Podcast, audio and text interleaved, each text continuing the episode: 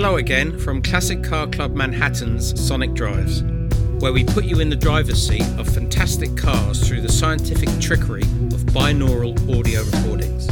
Today, we're tasting the wares of Woking, Surrey, in the form of the magnificent McLaren 720S. For decades, McLaren produced just one kind of car an outstanding Formula One racing machine. With the launch of the road going MP4 12C in 2011 came a tidal wave of new models, including the 650S, 600 Longtail, 570S, 570 GT, P1, Senna, Speedtail, and so forth. Overall, McLaren's plan is to produce 15 new cars for consumption by 2022.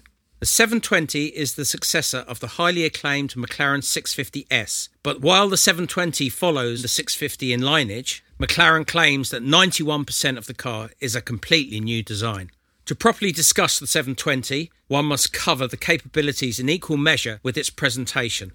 Let's begin with capabilities.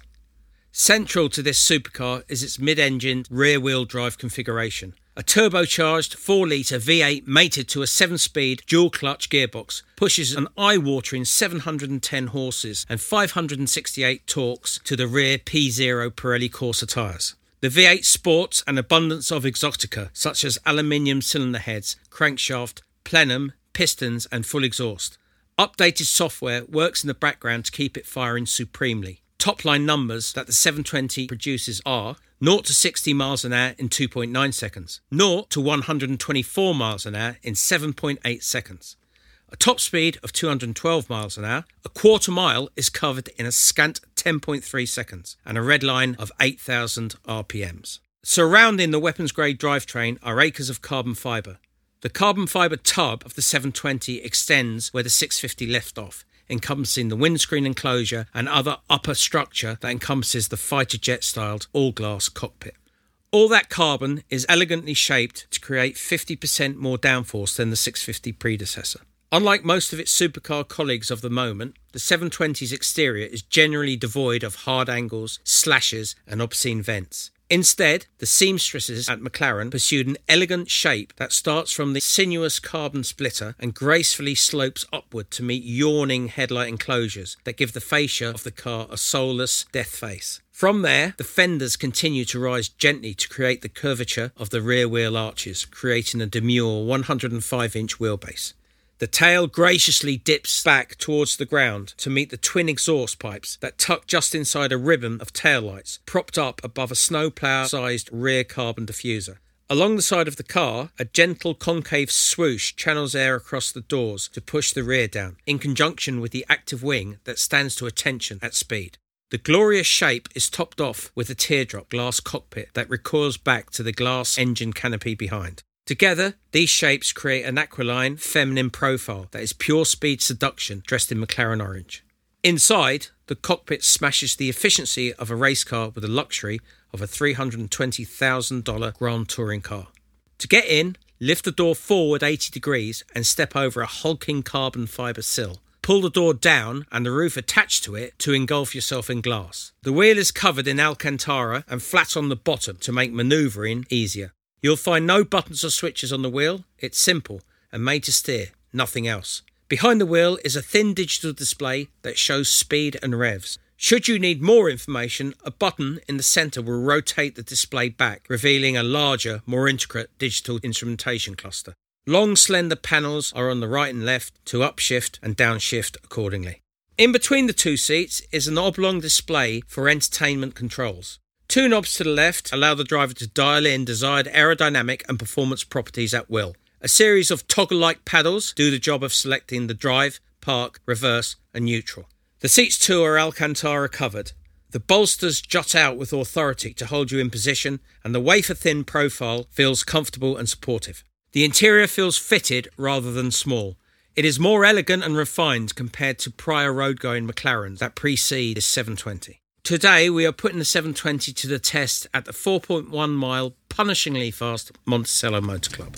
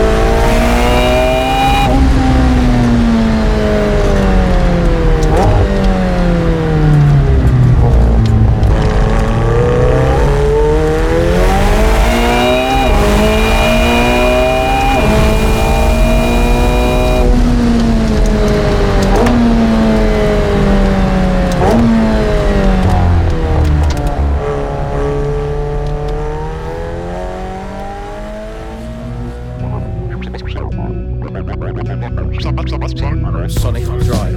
Brought to you by Classic Car Club Manhattan. Narration by Phil Cavanaugh. Scripted driving by Michael Puccinello.